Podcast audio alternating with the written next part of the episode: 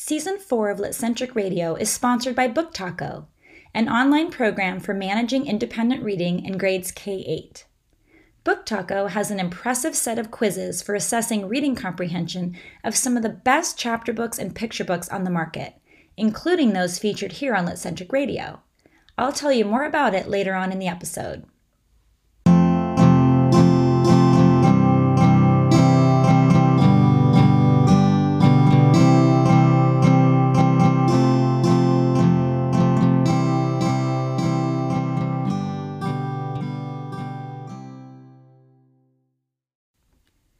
Hi, welcome back to LitCentric Radio, the podcast that's a literacy coach in your pocket.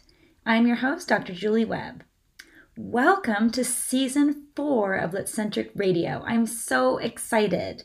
I have so many great books to share with you this season and, of course, many new bridge charts to bring the learning all together.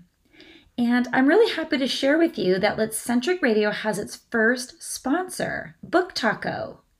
You'll be hearing all about this online resource throughout Season four, and I encourage you to go to book taco dot com and check it out for yourself right now. Now, there's something else I'm really excited about. I can't even really begin to tell you how excited I am about this. I got some amazing news yesterday in my email inbox. So how often do you actually get really good news in your inbox, right? So yesterday I heard from the International Literacy Association, and I found out that I am going to be presenting at I L A twenty twenty in the fall. I'm so incredibly excited. It's a dream come true. I remember attending my first International Literacy Association conference. It was twenty years ago. Oh my gosh, I'm old. That was back when it was International Reading Association, so that's how old I am. Um, but I am thrilled. I applied several months ago, and it's always a real long shot. So many people apply and don't get accepted. And so this is a really huge accomplishment. Um, and I really hope I live up to uh, the standards that they set for their presenters. I'm really excited. I'm going to be doing an open session there in October. Uh, it's in Columbus, Ohio this year for twenty twenty. And my session is called Better Outcomes with Bridge Charts. Say no to Pinterest perfection and yes to a research-based alternative for charting your literacy lessons. Any of that sound familiar? Because it should. Uh, those bridge charts that we've been talking about every week here on LitCentric Radio are now going to be officially presented along with my doctoral research at I L A twenty twenty. So I'm thrilled to be doing that. I can't wait. I love presenting at big conferences. You meet so many interesting people. And this one in particular, since it's international, I hope that any of you who are listeners of LitCentric Radio or have ever downloaded anything from litcentric dot com, if you're in Columbus, Ohio in October, please come find me. I'd love to take pictures with you and talk with you and hear uh, some great suggestions that you have for the show. I can't wait to share today's book with you. It's one that some of you probably have heard of before, but maybe not everyone. And with the book today, we have a really engaging task we're going to do with students uh, to create their bridge chart. And we're going to be looking at sequencing with an eye on keying in on the most important events. And there's a couple of ways that we're going to teach students to do that. Uh, not only do students have to sequence when they're recalling something, but they also have to sequence when they're summarizing. And key to summarizing is determining what events or what, you know, parts of the text were the most important. And that's the area where students actually most often struggle. The sequencing, once they get that, they can do it. But determining importance, much harder skill. So we're going to actually do kind of a precursor to that today and help students along in that process. And we're going to be using the text, Me, Jane. Now, I love Me, Jane. I remember one of my writing project friends uh, sharing it with me many years ago, and it's a fabulous book by Patrick McConnell, and he's written several darling little books, and his illustrations are just as darling. And I love it because, I mean, who doesn't love Doctor Jane Goodall? That's who it's about. Me, Jane, is Doctor Jane Goodall. She's such an inspiring researcher and has had an incredible impact on our planet with people and animals and the environment. And the text takes us back to her childhood interests as a foundation for her lifelong pursuits. And with that in mind, I like to use it for sequencing specifically a timeline of important events that highlights Doctor Goodall's impact and her accomplishments. And uh, I just found out recently she's going to be in California later this month, March twenty twenty. She's actually going to be here speaking at several universities. She has a big tour going on, uh, speaking about her work over the past sixty years, working as a humanitarian, environmentalist, primatologist. I mean, the woman has done everything, everything remarkable. You can assign that to Doctor Jane Goodall. So that's really exciting. I want to take a look at that book with you right now. So let's take a look at today's text, Me, Jane. Jane had a stuffed toy chimpanzee named Jubilee. She cherished Jubilee and took him everywhere she went. And Jane loved to be outside. She watched birds making their nests, spiders spinning their webs, and squirrels chasing one another up and down trees. Jane learned all that she could about the animals and plants she studied in her backyard and read about in books. Now, these next two pages uh, show examples of the Alligator Society, which we find out later was a little society that um, Jane actually created as a child. And there's all these beautiful illustrations and diagrams and paintings Um, and other work here, other information that she created as a child. So these are authentic pieces that came from her childhood. One day, curious Jane wondered where eggs came from. So she and Jubilee snuck into Grandma Nut's chicken coop, hid behind some straw, stayed very still, and observed the miracle.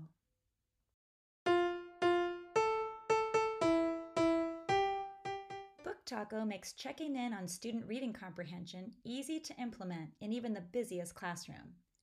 They have a collection of over thirty thousand quizzes, and the number keeps going up. After your students finish a favorite book, they can easily log on to Book Taco and take a multiple choice quiz that questions them on everything from characters and plot, to main idea and details, to author's craft, and more. The quizzes are really straightforward, so even the youngest reader can do them independently. There's a button students can click to have the questions and answer choices read aloud to them. With other programs, I remember having to read the questions to my students while they took their quiz, which meant that I was using valuable instructional time to assess reading instead of teaching reading, and I'm not okay with that. Teachers are the experts who know how to pick meaningful reading goals that are individualized for every student. And they're also the experts who are going to make sure that students are achieving those goals. Book Taco is the online tool that supports teachers by providing you with the data you need to inform your teaching. It's a great resource for keeping readers engaged while you work with students. There are quizzes for just about every book you can think of, including books I share here on LitCentric Radio. If you can't find a quiz among the thirty thousand plus in Book Taco's collection, don't worry. Teachers always have the option of writing their own quizzes to go along with the books they teach.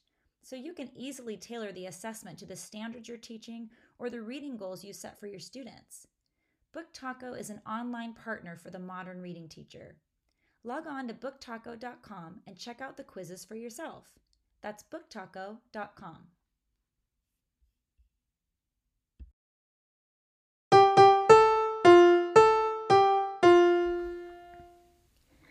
So this book is lovely on so many levels, and something that I'm particularly excited about is how well this book lends itself to exploring Doctor Goodall's work in a text set.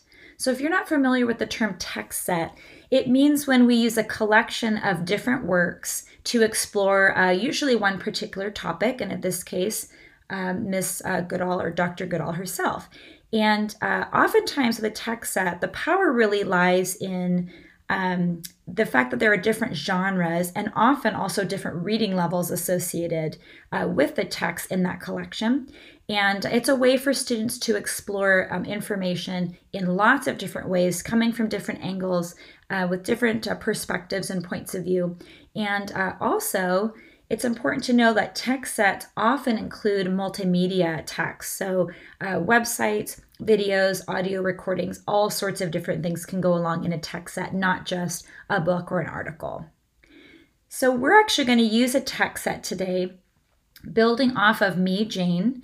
Uh, we're going to actually encourage students, of course, along with you, their teacher, to explore jane goodall dot org, which is Doctor Goodall's uh, website. And on that website, there is so much information about her work over the years, as well as current things that she's doing. It's actually pretty, um, pretty focused on present day for the most part, because her work is really far-reaching. She's got the Jane Goodall Institute and so many different kind of arms of that work, everything from, you know, funding scholarships to send girls to school to, um, you know, her Roots and Shoots program that involves um, the youth of the world. It's spread across one hundred countries now, helping kids to learn about conservation and understanding the positive impact that they can have on the planet, even with, you know, small things like, you know, recycling and things like that. So there are so many things um, going beyond even just the work that continues with chimpanzee and other primates um, to explore on that website. I really encourage you to do that. And actually, in order to do this bridge chart with your students, you're going to have to actually go to that website, because we're going to be using uh, several pieces of information uh, from that site to help us build this timeline. Now, timelines are uh, actually a particular type of feature that you see in a lot of nonfiction texts. And students have probably come across these in their textbooks, maybe even on websites. Doctor Goodall's website, jane goodall dot org, actually has a timeline in it, which will be very valuable to us for this project. Um, and you will often see timelines like this in biographies. And uh, there's some features to a timeline that I'd like students to know. And I actually think they're, of course, important for teachers to know, or us to be reminded of, because sometimes we take some of these things for granted and we don't point them out necessarily directly to students. And I think we should point them out directly to them. Um, it's important that students be able to understand the components of a genre, but it's actually even more important that they experience that genre and help co-construct within that genre um, to move that learning forward. So the features of a timeline that I would help articulate to students is that there are uh, special dates and important events that we're going to be highlighting about usually a particular person or a group of people, or maybe one larger event like, you know, a war or something like that, that would have lots of key events in it. Uh, those events often have brief descriptions to them. And they include images, sometimes illustrations, sometimes photographs. And it's important that they know that those events are sequenced. And in this case, for our timeline, because it's a biographical timeline, we're going to start at her birth and continue on to present day. In some timelines, if it were a biographical one where the person had already passed away, then you would likely end um, at uh, their passing. So here, Uh, I'm going to reinforce a few things for kids, and there are some options that you have with this bridge chart today. If you purchase um, access to LitCentric Radio Growing Bundle of Lessons, of course the photograph will be there of the example timeline that I provide, and um, but that's not necessarily the only way you can do this, and I want to make sure that uh, you understand as a teacher, depending on the age level of your students, Uh, their experience with this type of genre, and the type of support they might need, particularly with determining importance, you're going to have to make decisions about which events you want to include and how many to include, because the more you include, the more difficult the task is going to be. But either way, no matter how many you decide to keep in there based on what's appropriate for your students, Um, I think this is a really important uh, bridge chart to build, because students, I think, really need our support quite a bit for quite a while, um, really at any age, to get good at determining importance. So our timeline is going to be built left to right. You can also build timelines top to, top to bottom, which is actually how the timeline looks on Jane Goodall's uh, website, which makes sense because we read websites often from top to bottom, and we can't go left to right very far uh, unless there's kind of a multimedia component, because uh, our screens don't work that way. So we do have limitations on how we uh, make those decisions, and you can do yours left or right or top down, however you like to do it. And uh, we want to make sure that we include text and photos. And much of the text and photos we'll use can be pulled directly off of the jane goodall dot org website. There's a timeline in there under the About Me section, or About section. And uh, you can choose uh, which of those components or, um, or events that you'd like to include. And I'll share with you the ones that I chose to use for the timeline bridge chart uh, that we're going to talk about today. Now, sometimes with a timeline, uh, we draw it out and we start, you know, at the beginning and we move along, you know, until the ending point. But here we're actually going to use a little bit different structure. I want to reinforce with students not only that there's a sequence, but that, uh, remember, we're determining importance here. In order to do that, we need to understand a bit about who Doctor Goodall is today and how her work kind of has changed um, from when she started or when she was born into the type of things that she's engaged in now. And so instead of starting at birth and then moving forward, we will start at birth, but then we jump all the way to today.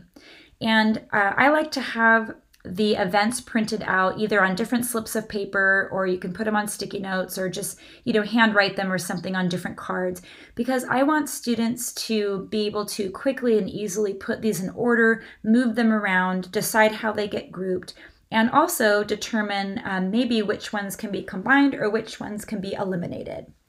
And you will help your students also make those decisions. Now, the reason we put where she is today is because that's going to focus um, the conversation that we have around how we determine which events to keep, uh, because we want to make sure the events that are included really show kind of a direct path towards her work today. We don't necessarily want every little bit of her life or every detail we've ever heard about her, uh, because some of those things don't tie in maybe as closely with the work she does today. So that's going to help us uh, teach students how to eliminate things a little bit.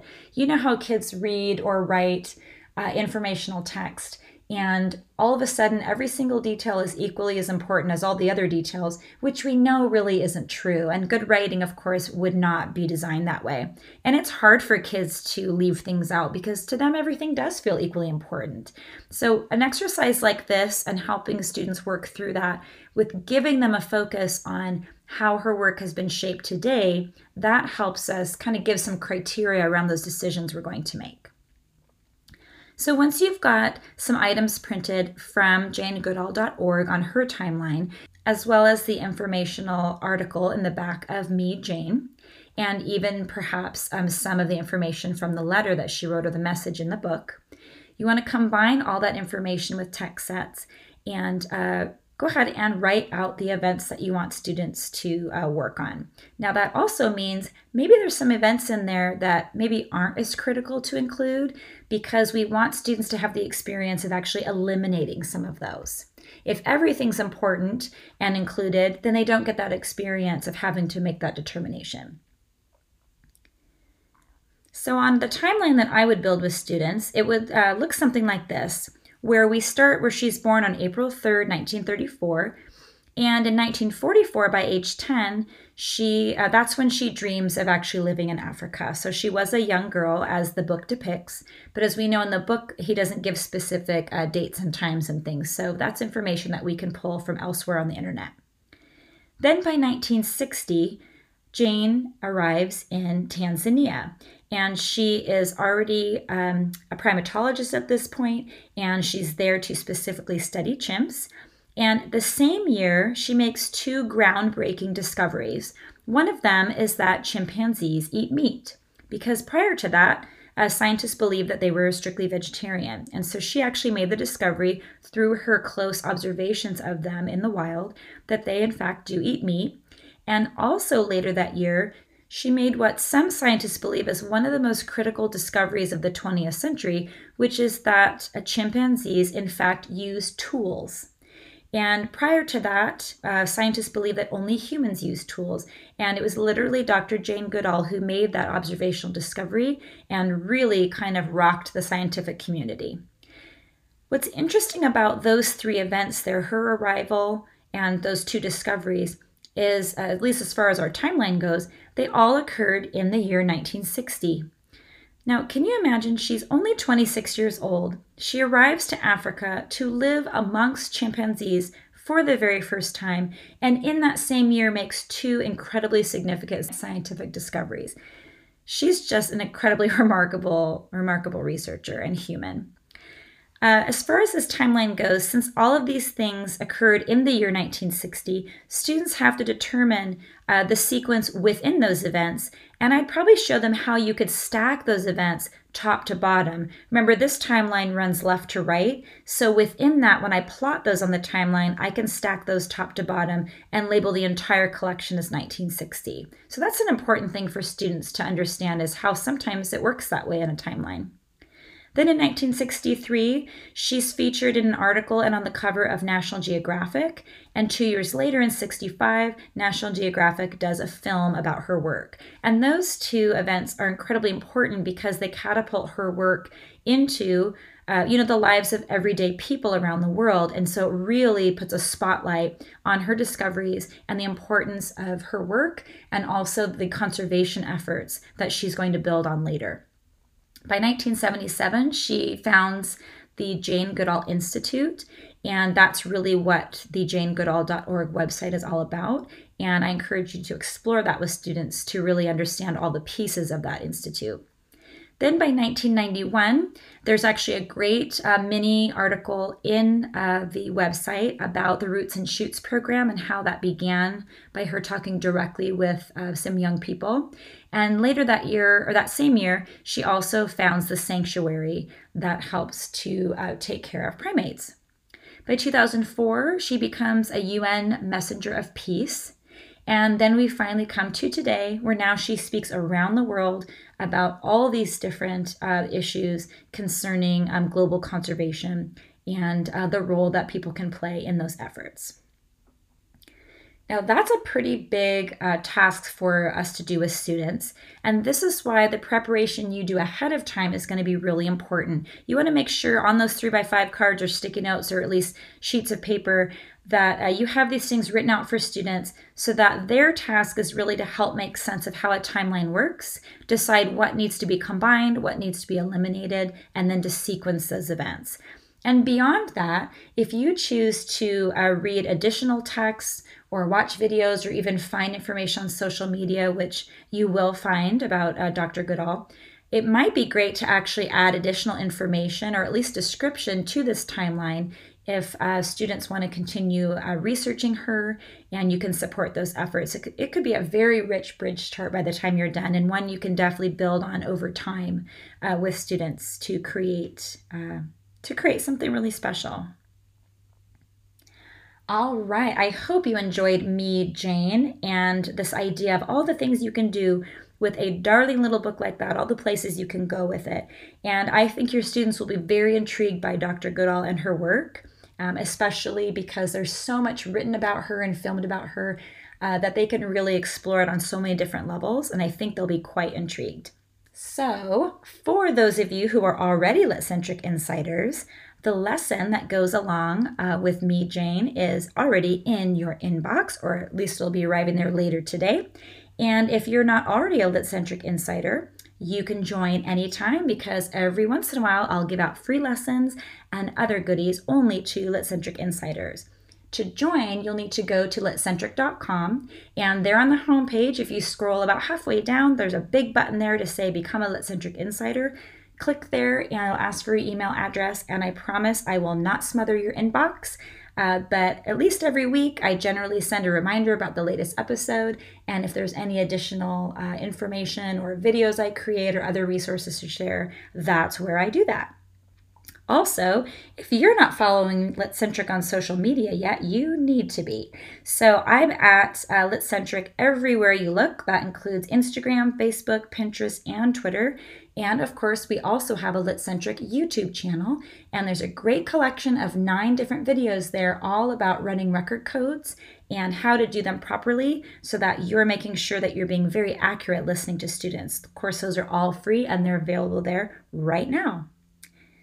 Thank you for listening to episode thirty-seven, our very first episode in season four, and we'll see you next time. Have a great day at school.